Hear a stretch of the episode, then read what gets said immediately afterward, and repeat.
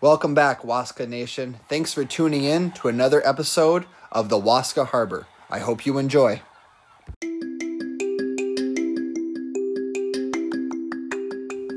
It is time to reveal the answer to thinking laterally.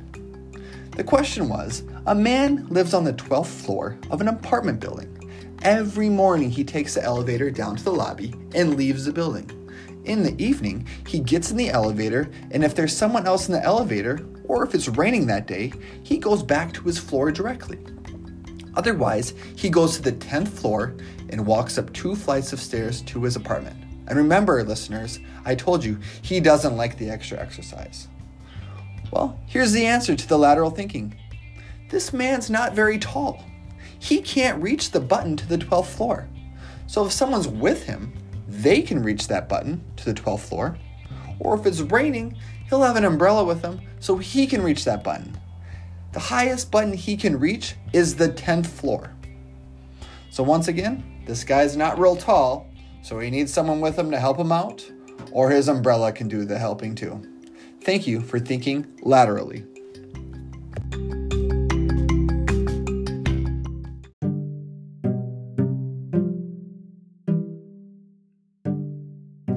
Today on Student Spotlight, I have Kira. Hi, Kira. Hi, What grade are you in? fourth, Who's your teacher? Mariah Johnsrud. So, Kira, what's been going really well for you in distance learning? Um, being able to work at my own pace. That's good. And what would you say you miss the most about school?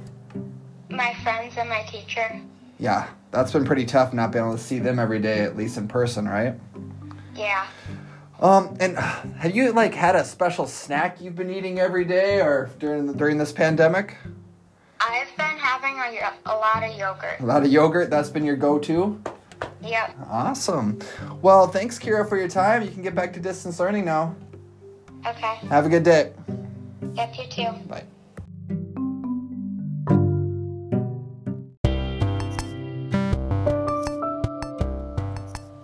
Today on Would You Rather, I've got two very interesting scenarios. The first scenario is Would you rather pick weeds twice a day for one week for an hour and a half each time?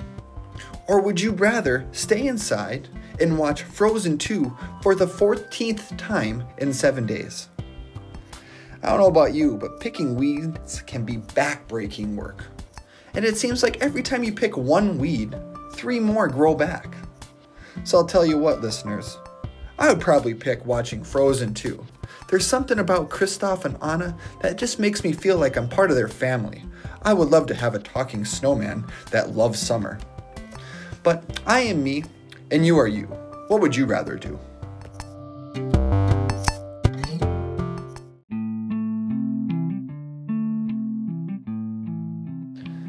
Today on Staff Spotlight, we have Mrs. Weltson. Hi, Mrs. Weltson. Hi, Mr. Green. What grade do you teach?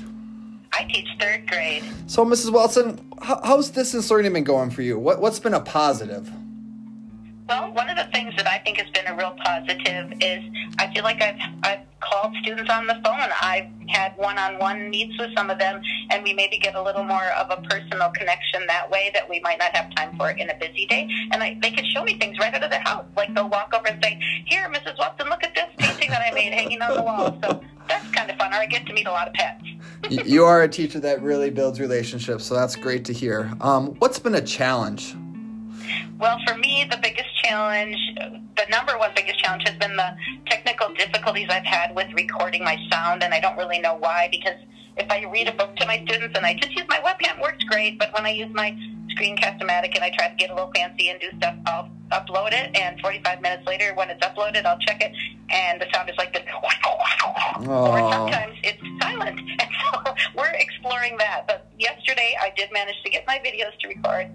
The other challenge is I miss seeing the kids face to face, of course. Yeah, that was going to lead me into my next thing of what you miss most about school. You know, the other thing I really miss is the materials and the space. Like, I love when we can get out paints or we can get out um, even, you know, uh, interactive puzzles and toys and things because when we do have to do everything on a screen, it's a little trickier. But thank goodness for Seesaw because I do think my kids have been able to be really creative in there. Because actually, one of the girls um, just sung to me and recorded herself because one of our attendance questions was, "What is the song that you know all the words to?" And um, she mentioned her song, and I did not know the song, so I said, "Hey, would you ever sing the song to me?" And she did. So I just finished before I got on the call with you, listening to her sing to me, and it was really a special moment. So I do love Seesaw. That's great. Um, and I, I know you're so passionate about your kids and your classroom and school, but when you haven't been thinking about school or doing schoolwork, what what what has been something that you've been up to during this pandemic? Well, my husband and I, it's a pretty quiet house because our kids are grown.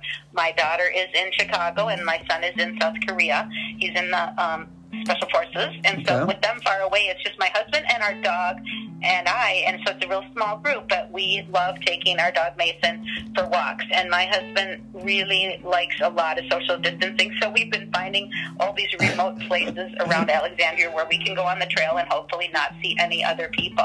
And I just enjoy seeing the nature, like looking at the trees if they're starting to bud out or listening to the frogs in the little pond as all the noise they make at this time of year. So that's been my little bit of a joy is getting these nice long walks to get some fresh air in the pandemic. And our listeners know that you are a lazy gardener, so I'm assuming you've been working on that as well, right? It, it's, it's time. You don't want to be too early to clean out those things. They always say don't clean it out until for sure. No, we keep having snow, so I wouldn't want to get rid of all those leaves and things too soon. Uh, well, well, thank you, Mrs. right. I better. Thank you, Mrs. Welton, for your time, and good luck with your distance learning. Thanks for everything.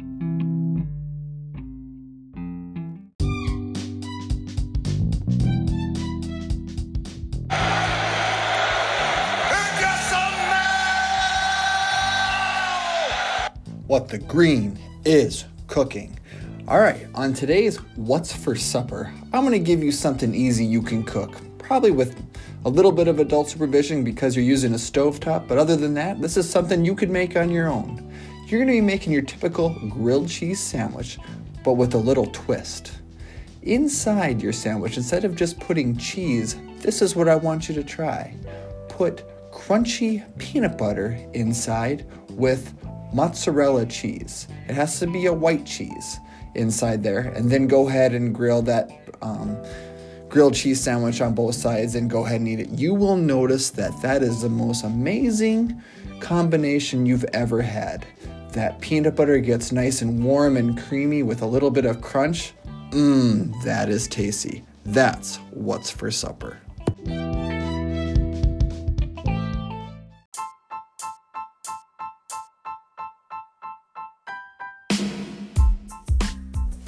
Time for another segment of I'm Bored. Today, I'm going to teach you how to write your very own children's book. Now, you're probably wondering, how do I even get started? Well, this is what you're going to need you're going to need a notebook and you're going to need the use of the internet. Now, young readers, when I'm thinking five, six, and seven year olds, they're taught a variety of words before they even begin reading in a book. They're taught sight words and they're taught words that have a short vowel sound so they can sound out that word with, the, with their letter um, sounds. This is what you're to do. On your internet, you're to Google list of short vowel words. And once you once you search that, it's to come up with a lot of different words with the short A sound, E sound, O sound, U sound, and I sound. Okay, you're to use those words when making your children's book. I want you to also open another tab, and I want you to Google a list of sight words, and that's a list of all these words that kids are taught to practice and memorize, so when they see it, they can read it.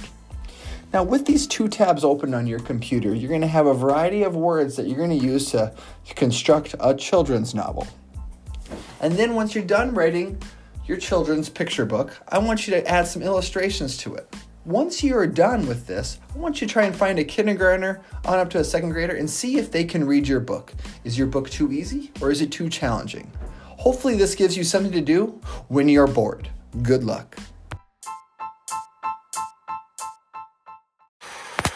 Thank you for tuning in to the Waska Harbor. Please stay healthy and safe, and remember to keep your heads up.